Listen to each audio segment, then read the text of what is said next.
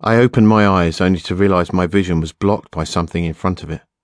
No idea what it was, and no idea where I was for that matter. I just knew I felt sick and had a banging headache causing my whole head to throb with a pain the likes of which I'd never felt before. I tried to move, but my limbs were bound by something holding them to my body.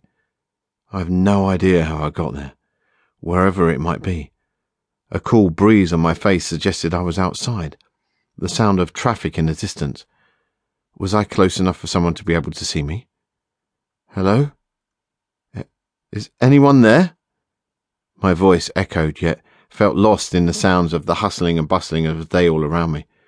I called out again, but once more my voice was lost. With no warning, the blindfold before my eyes fell away. My eyes went wide. In front of me was a long drop straight to the hard concrete ground, twelve stories beneath me. I couldn't help but scream before I realized I wasn't actually falling. I was just hanging there. I tried to turn my head, but something was holding it in place. I, I screamed out for someone to help me. Pointless. No one could hear me. some kind of view, isn't it? A voice laughed from somewhere behind me. It wasn't something holding my head in place. It was someone. Someone was holding me here. Hello? Who is that? What's going on? I wasn't answered with a voice offering comforting words. Instead, I was answered by being pulled back into the building.